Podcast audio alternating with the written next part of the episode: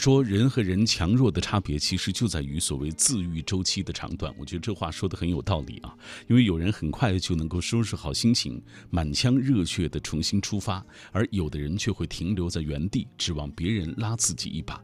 你看，差距就是这样被拉开的。所以，当我们遇到事情和受伤害的时候，首先还是自我调节的能力和自愈的能力吧，其次才是所谓解决问题的能力。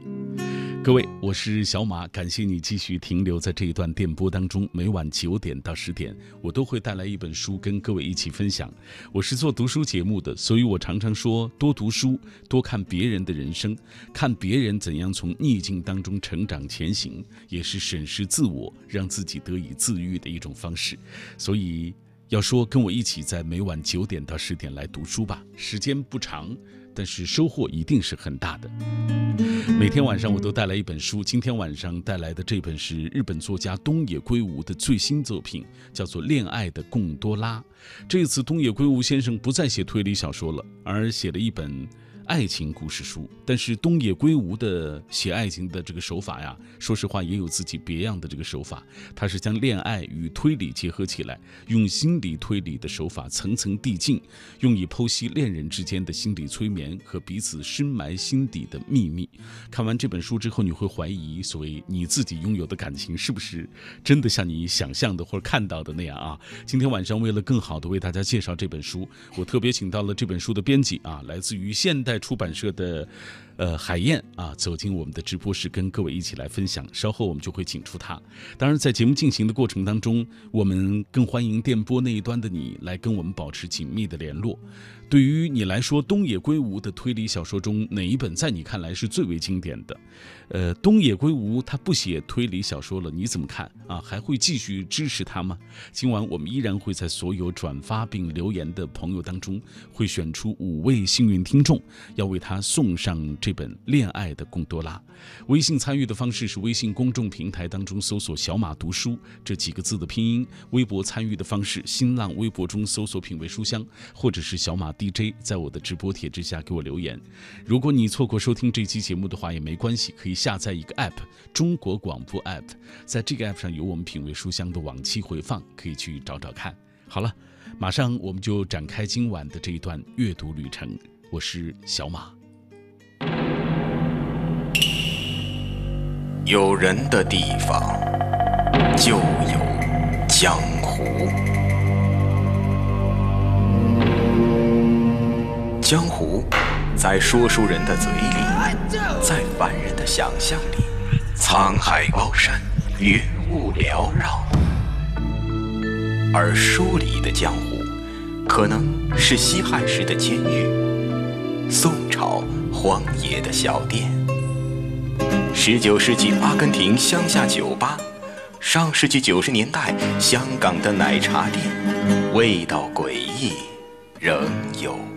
余香。每晚九点，繁华落尽之后，倦意袭来之前，品味书香，陪你在书中最华丽的江湖闯荡。闯荡。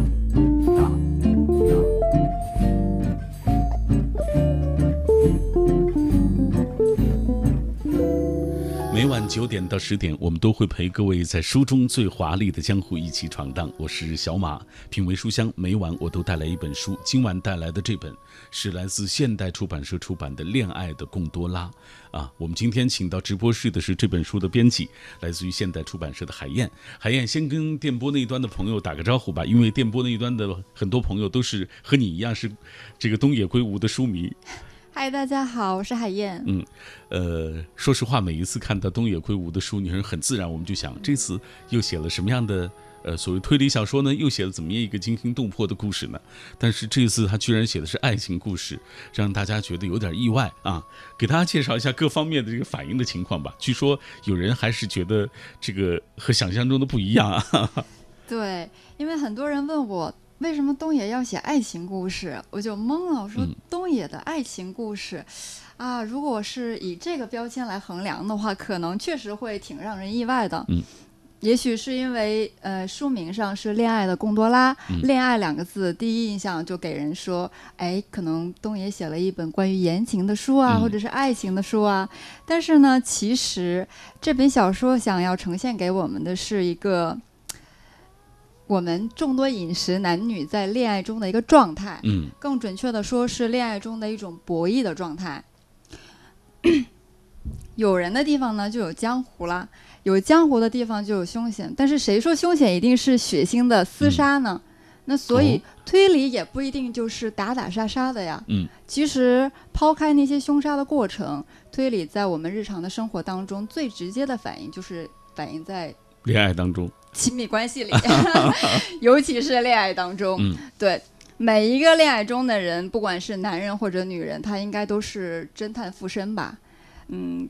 根据恋人的一个手势、一个眼神、一个拥抱，都能推断出很多很多故事。他到底喜不喜欢我呀？到最后，也许就是他到底有没有背叛我？嗯，所以谈过恋爱的人，小马哥肯定会懂的。你这么一说，我觉得女人好像更像是一个推理高手啊。对对对，一般来说，女人的直觉会更强一点，所以更敏感。对对，更敏感一些。嗯。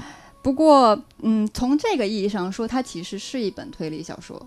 但是呢，嗯，相比以往的一些小说来说，嗯，《恋爱的贡多拉》这本小说更多的是把关注点放到了我们的日常当中，日常的苦恼、烦恼，恋爱中的小确丧，比如我的男友为什么迟迟不向我求婚，比如很多女性都无法理解的理工直男的脑回路，嗯，这些，所以。相比以前的小说来说，更贴近生活一些，更让我们能引起我们的共鸣。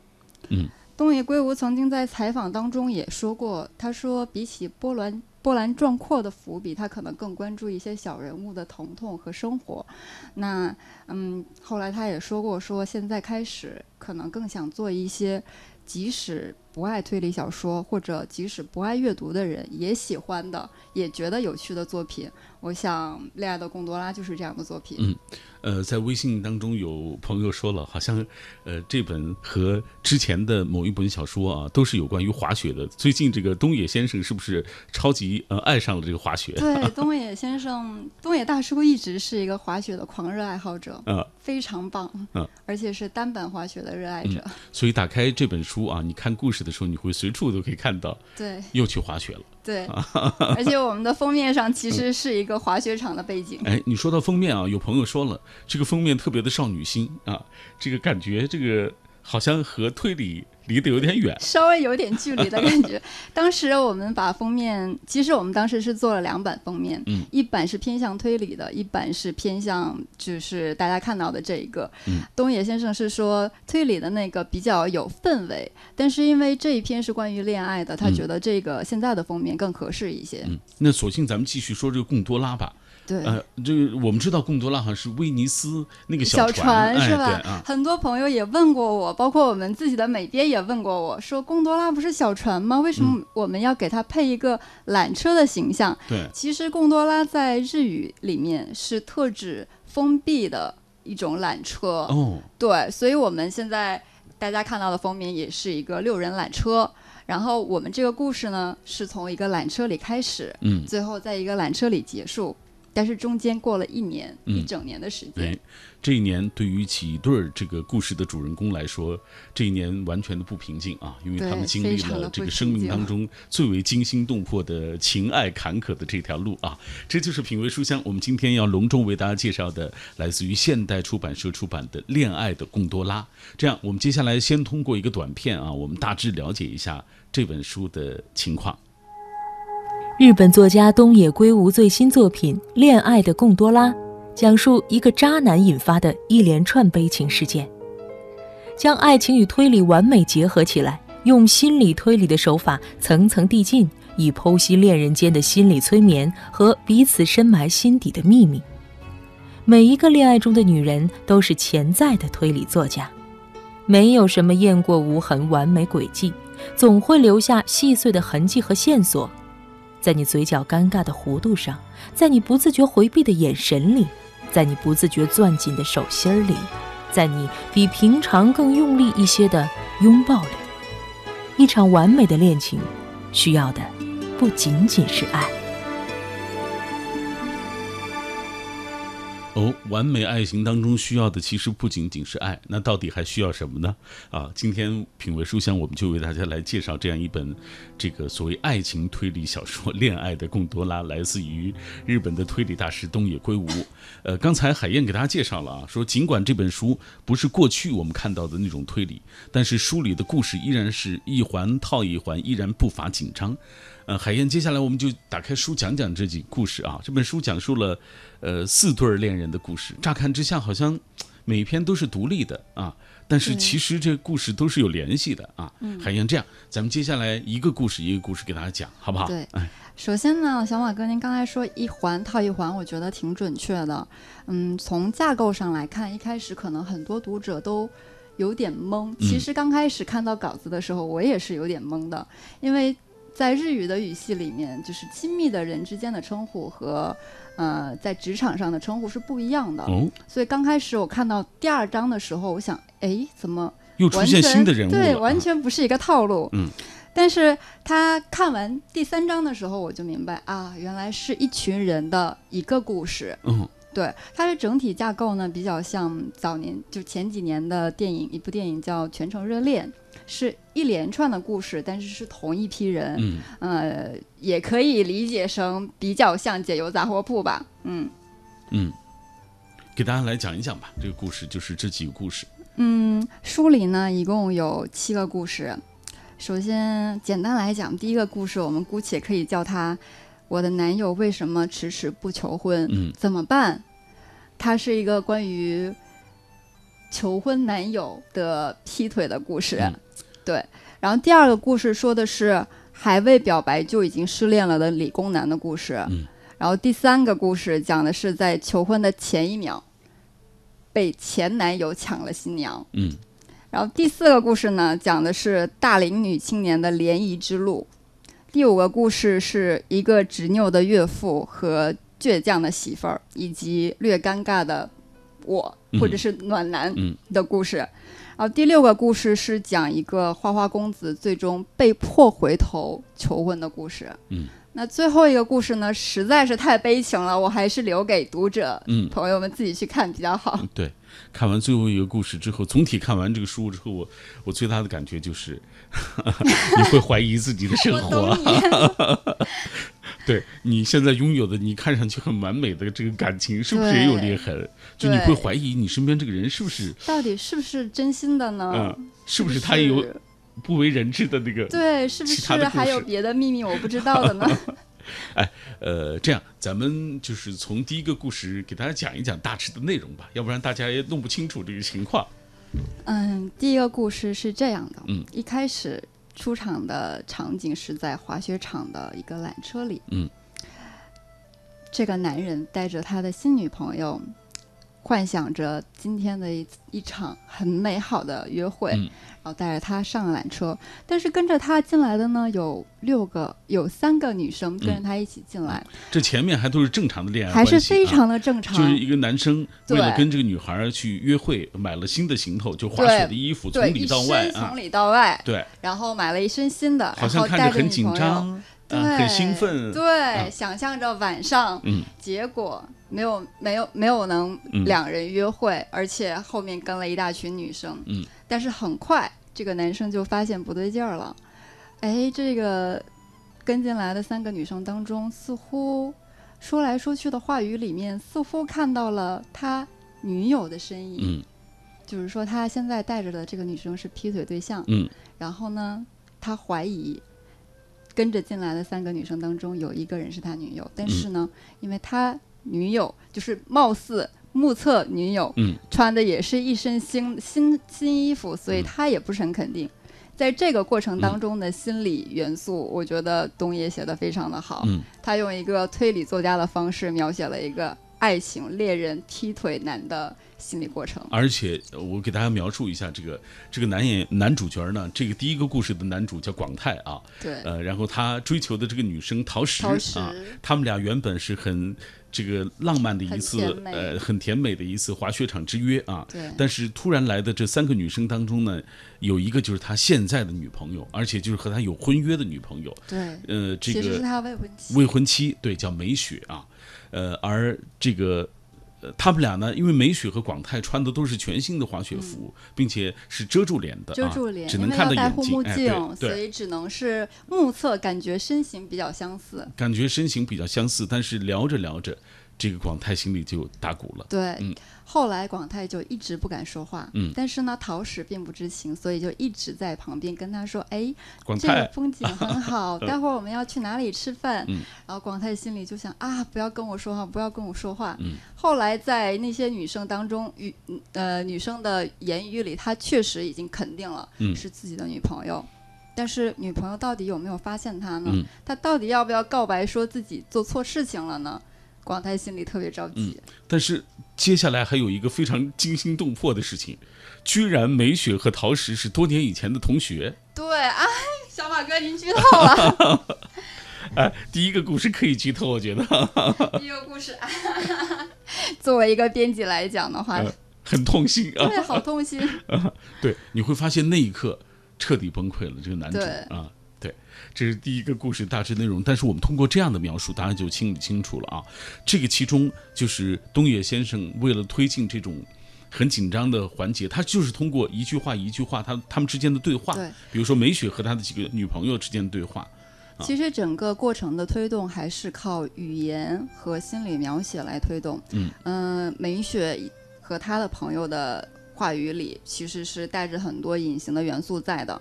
然后主要的主线条还是广泰的内心戏，他内心戏相当的丰富，嗯，就可见可能劈腿男对心虚，他中间别做心虚的事情，好多次鼓起勇气要告告白，嗯然后道歉啊，对道歉，说自己做错了事情，但是有好几次又偷偷的松开了手，嗯觉得哎好像还有余地。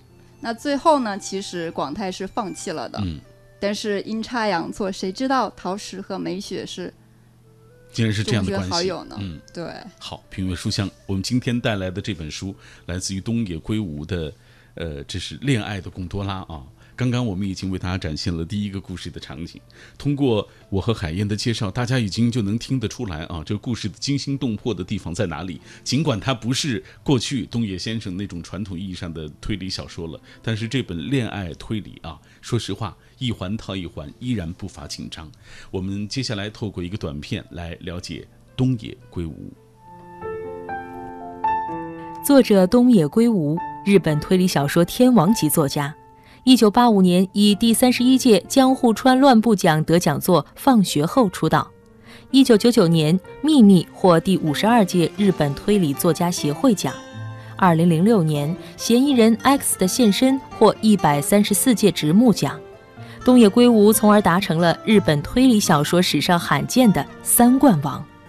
东野圭吾和其他推理小说家最大的区别就是，当其他人满脑子被剧情和精巧的诡计占据时，他还能把自己关于恶与爱、犯罪与人情、法律与正义的思考深深浅浅地隐喻在文字中。这使得他的小说比起一般的推理小说更耐看，也更具深度。代表作有《风雪追击》《疾风回旋曲》《嫌疑人 X 的现身》。《白夜行》《解忧杂货铺》等。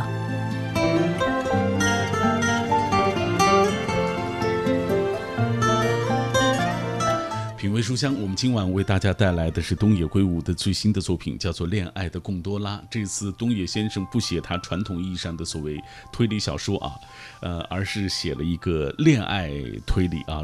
其实他还还可以放在这个推理的这个进程当中当中啊，因为这个。故事的确是一环套一环啊，非常的紧张刺激。呃，今天在节目进行的过程当中，我们也邀请电波那一端的朋友们能够加入到我们的讨论中来。我们今天的话题就来说一说，呃，大家喜欢东野的先生的这个所谓推理小说，哪一本在你看来是最经典的？那东野这一次不写推理了啊，之后他可能还会不写推理啊。这次起码他写了一个爱情小说啊，你怎么看？你会继续支持他吗？当写推理的东野圭吾不写推理的时候，他还是东野圭吾吗？这个有点绕啊。来，我们看看大家留言。今天大家说到的最多的东野圭吾的作品，就是这两年备受大家欢迎的、备受读者关注的《解忧杂货铺》啊，这本小说啊。还有很多的朋友说到了《白夜行》啊。呃，接下来我们为大家。读一读这位朋友的留言吧。这是兵临城下，他说看过《解忧杂货铺》啊，推荐给看见书就头痛的儿子，他居然看得一发不可收拾。他说我支持作家的风格转型，没有什么是一成不变的。作家呈现给读者多样的世界，读者才能够感受多彩的人生。呃。比如说，我还看过金庸先生的一个社论著作，叫做《明窗小札》啊，这个你看和他过去的这个武侠小说感觉也是完全不同。呃，万星小鱼儿说最喜欢的还是东野先生的《白夜行》，最绝望的念想，最悲痛的守望，令人悲切动容啊！特别期待他的新书，因为他总是能带给大家不一样的感觉。呃。这是庆庆草籽儿啊，他说书的封面设计啊，在我看来就是刚才说的满满的少女心，让我们感受画风不一样的东野圭吾。他说无论是不是超越之前那些扣人心弦的推理小说，人性的刻画。啊，应该依然深刻，这一点海燕是最有发言权的啊，因为海燕作为中文的第一个读者，这个关于这本书的这个所谓人性的刻画啊，呃，你是深切的有深切体会的。那下半时段回来，我们会请海燕给大家讲一讲这本书在这个刻画人性的过程当中呈现出了哪些啊非常深刻的一面。这里各位听到的是品味书香节目，稍后我们继续。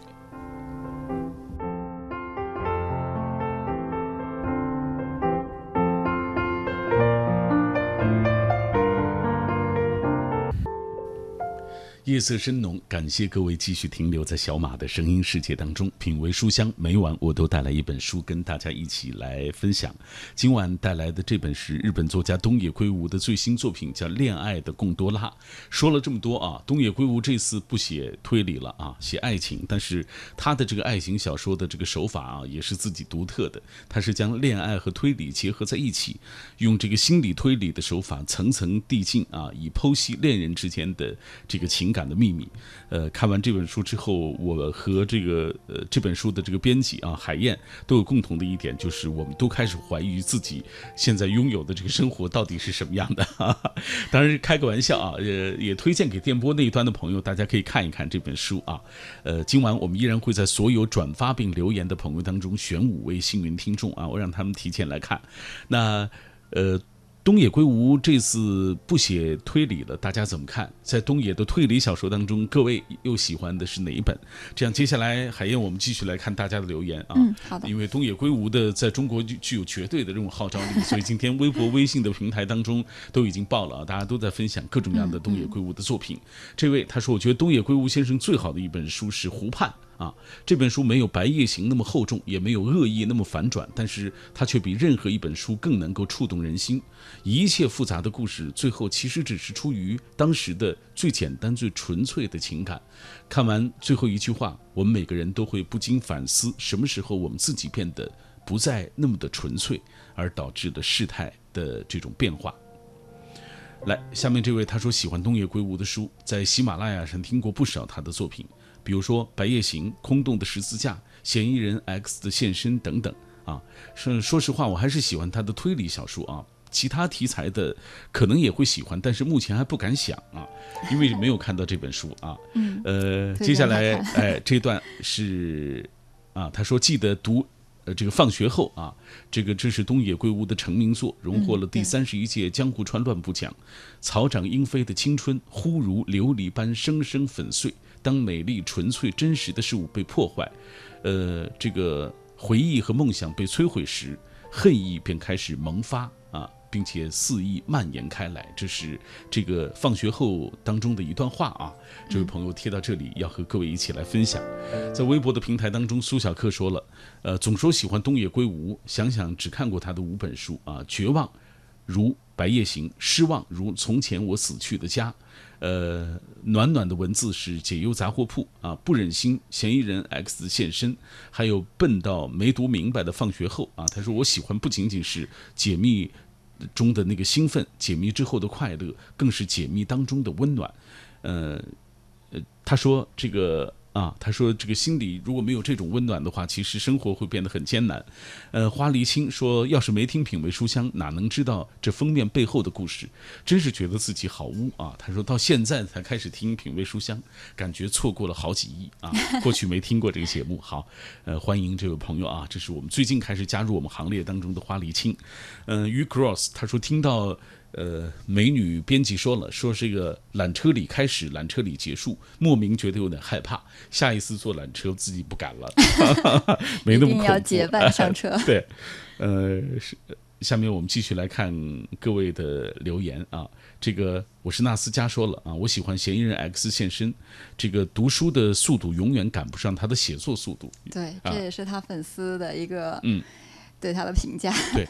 至今迄今为止，他的作品好像，我觉得这个我们中国只是翻译引进了一部分而已，对一部分，嗯，但是就这一部分还赶不上我们，就是我们读书的速度还赶不上他引进的速度。嗯，你看他的这个写作的速度是非常快的啊。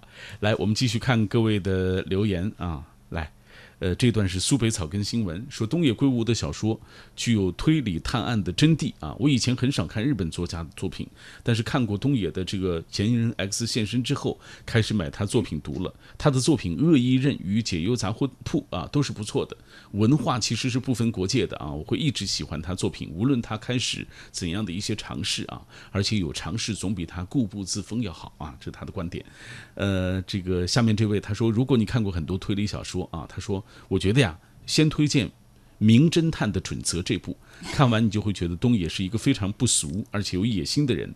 东野的小说呢，相对来说，我觉得他还是比较轻、比较轻松，层次鲜明，节奏明快，啊，主题清晰。作为休闲读物，也是绝佳的这个所谓呃陪伴啊。大多数作品都被改编成日剧啊，这个深受欢迎。他说，我觉得这个所谓电视电影的这种发展啊。对于他来说，作品的传播也起到了非常好的作用，非常非常棒的作用。对，嗯，拉萨他说我喜欢他的实声啊，我没看过。他说无论是怎样的一个瞬间，只要有感觉就有未来，人就能幸福起来。如果他用另外的表达方式写书，那必将会带给我另一种味道吧。啊，我还是支持他。呃，梦中之城，他说好像东野先生作品没读过啊，可能是因为文化差异。呃，对他提到了，他说外国的其他人的小说。呃，比较那个没读过啊，可能是因为有文化差异。但东野先生的书看过《白夜行》，悬疑推理啊，有空看看其他的，比如说《解忧杂货铺》、《嫌疑人的 X 现身》等等，这些都是现在非常不错的作品啊。嗯，今天很多很多的朋友在分享他的作品，比如说《没有凶手的杀人夜》。呃，名侦探的守则，圣女的救济啊，等等啊，因为我们前段时间刚刚为大家推荐过《圣女的救济》这本书。呃，平凡蔚蓝风他说最近在看东野的《石生》啊，读《解忧杂货铺》意犹未尽，呃，再来读这本啊，一样很温暖。生病的孩子石生，灵魂穿越回过去，帮助青年的父亲改邪归正。时生因时而生，因人而生。他说特别期待今天晚上的这期节目啊，会让大家有特别新的。全新的感觉。好，接下来我们就继续请出海燕啊，为大家讲讲这个书里的故事。刚刚有朋友提到了东野先生对于人性的刻画啊，无论是所谓这种过去的推理小说，当然我们也要明确的说，这本恋爱推理也同样是这样。对，嗯，对人性的刻画应该是东野的一个长项。嗯，他的作品相对来说，嗯，我觉得啊，这是我个人观点。其实东野的作品其实并。严格说来，不是推理，专门的推理小说。因为专门的推理小说，像以前，嗯，本格推理还是比较关注手法，嗯，how 和 who，他是比较关注这一点的。但是对于东野来说，他推理或者是手法只是一个表现方式而已。他想要通过这种手法来关注人的内心。嗯，然后包括我们这一本，他呃，《恋爱的贡多拉》里，东野的题词是这样的。他说：“恋情总是需要超越爱的更高的觉悟。刚开始我并没有太理解，因为其实谈恋爱嘛，大家就是你爱我，我爱你，我理解你，你理解我，那还需要什么更高的觉悟呢？但是看完之后，其实人的可怕之处应该是在于不经意间流露出的那些细思极恐的东西。嗯，它只是生活的一个方面，但是我以为我。”完全了解的一个人，他其实是存在他自己的阴暗的一面的。然而，这个阴暗的一面，我自始至终都没有发现过，嗯，而是通过某一个很不经意间的发现，然后发现到他有这一面的时候，你就会觉得整个人都是崩溃的，嗯。所以，东野就很擅长用一种，呃，生活风生活当中那种细节来展现人性之恶。嗯我觉得这一点是比较特别的。哎，啊、这是海燕的分享啊。可能各位在你心里对于这个东野，因为东野的这个书名比较多啊，他这个一就像那个 一千个人就有一一千个对人心里的这个哈姆雷特一样啊。这个其实大家对于这个东野圭吾先生的这个作品可能会有不同的理解啊。来，我们今天晚上为大家带来的这本书就是来自于现代出版社最新出版的一部东野圭吾的最新作品，叫做《恋爱的贡多拉》。贡多拉是威尼斯常见的一种小舟。东野圭吾的这本《恋爱的贡多拉》讲述的是一个恋爱的小船说翻就翻的故事。每对儿看起来都是天作之合的恋人，其实都不过是同床异梦。这世上也根本没有什么浪子回头，每一个图谋不轨，注定都要被发现。书里没有死亡，也没有犯罪。一向善于透过谜团再现人性的东野圭吾，这次所侦探的不再是人性恶意的极限，也不是犯罪的真相和谜底，而是普通人的生活状态。东野圭吾说：“推理故事里的情节离我们太远，普通人的故事才是生活的真谛。”嗯，普通人的故事才是我们的生活的真谛。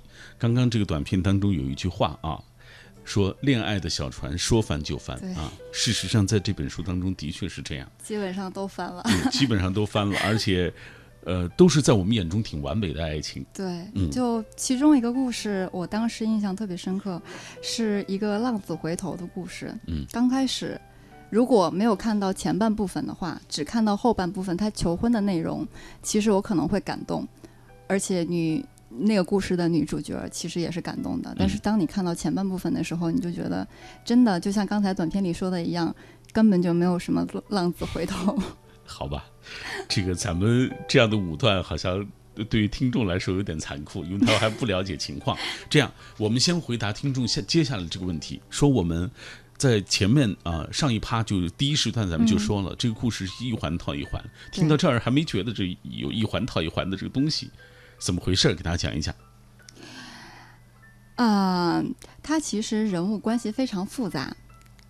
当你读到第一个故事的时候，你会觉得这是一个三人行，嗯是两女一男的故事。嗯然后到第二个故事的时候，你就会觉得，哎，套路不一样了，觉得是难道是另外一个故事吗？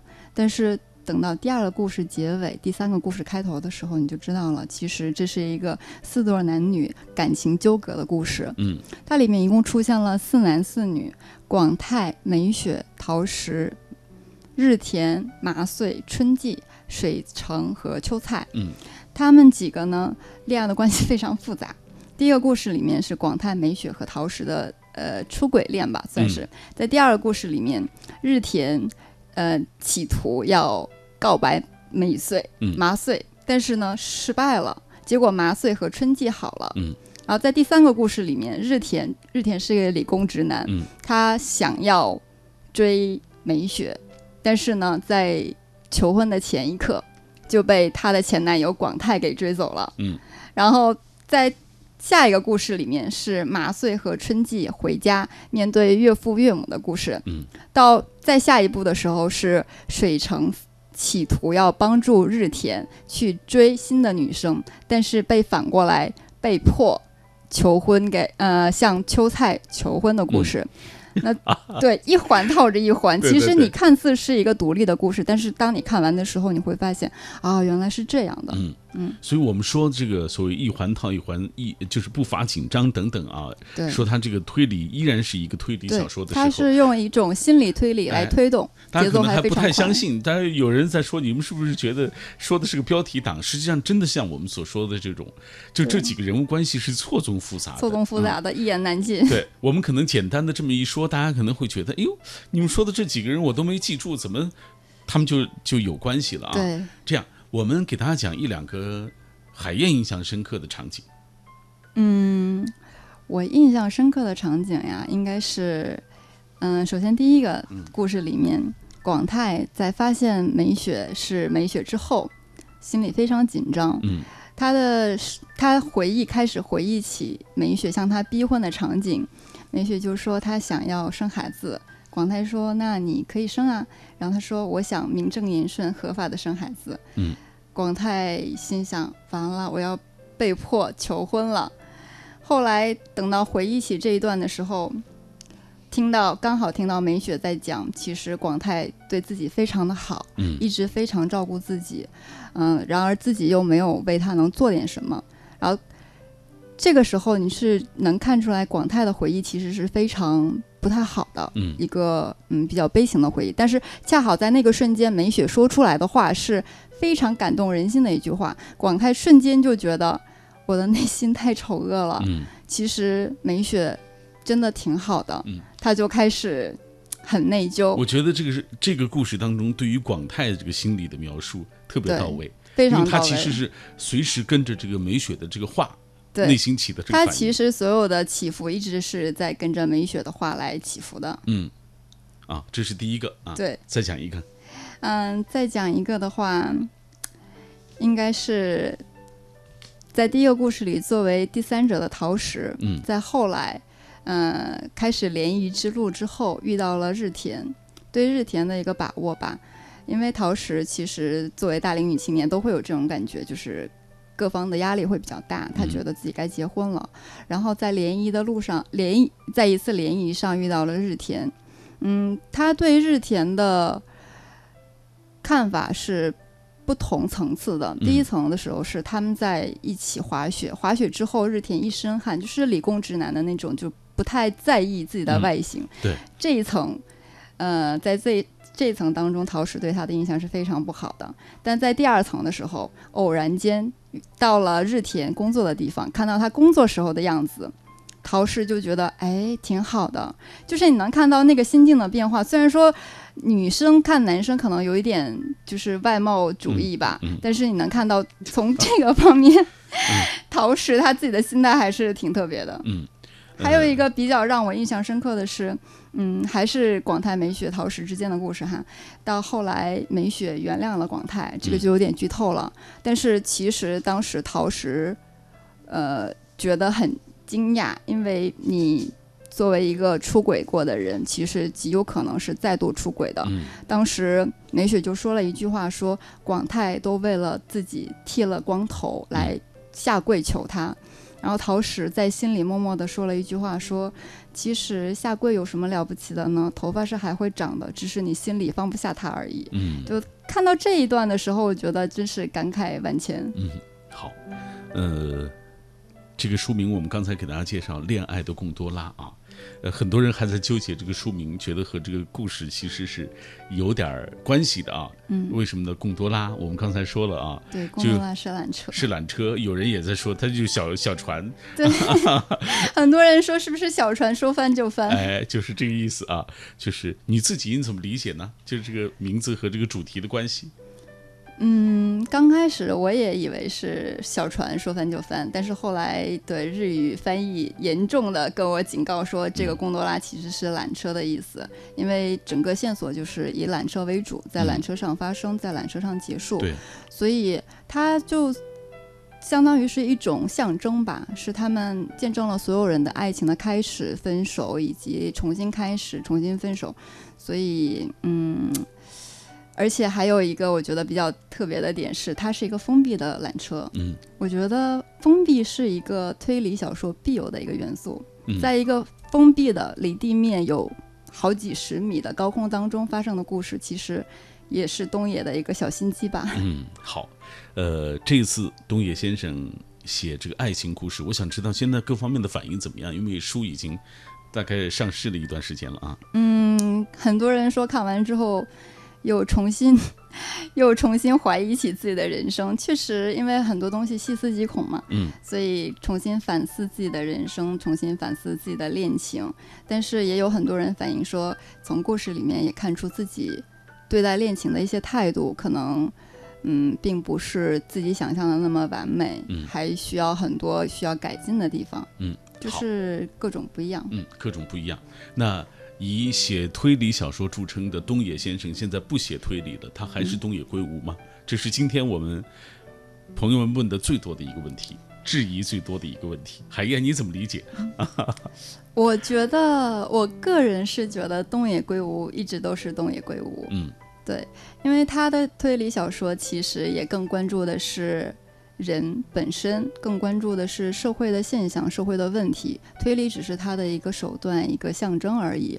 所以，他现在的整体的怎么说呢？他的点其实没有变，关注的点没有变，只不过可能以前的推理更加虐心。更加纠结，嗯但是他现在想要营造出的是让更多的人去理解他的思想，理解他想要表达的点。那这样的话，他可能，嗯，就要慢慢的走出非常深刻的推理。嗯，他可能想要做出一些让更多的人能看懂的尤其是普小通人说，，普嗯通人，尤其是可能离推理有点远，或者是离阅读有点远的人，也能看明白喜欢看的小说。嗯，而且更何况这个故事，说实话，它还是运用了一些推理的手法来写对。其实推理的手法一直都没有少，嗯只不过，嗯，它的层次或者是它运用的环境可能是更加平实、更加贴近我们的生活，所以哎我们可能觉得它的社会性的那一面更大一些。嗯，就像这本书的腰封上写的，所有的甜言蜜语都是为了掩藏那个不能说的秘密。恋情的终点究竟是天国还是地狱？每一个图谋不轨，注定都是要被发现的。这就是我们今天晚上为大家推荐的这本书，来自于东野圭吾的《恋爱的贡多拉》。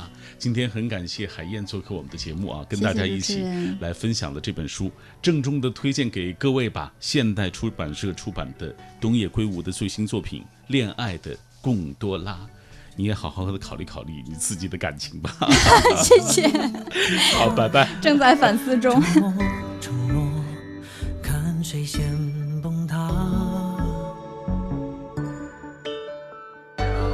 从哪里来的爱，停在了这里，怎样？痛的就好像爱的一样扛，寂寞不缺体谅，每个人都有过的疯狂。放手也是有趣的希望，至少你我都一样。哦，你我说放手是作假，他说算了吧，没有爱的爱情就像个笑话。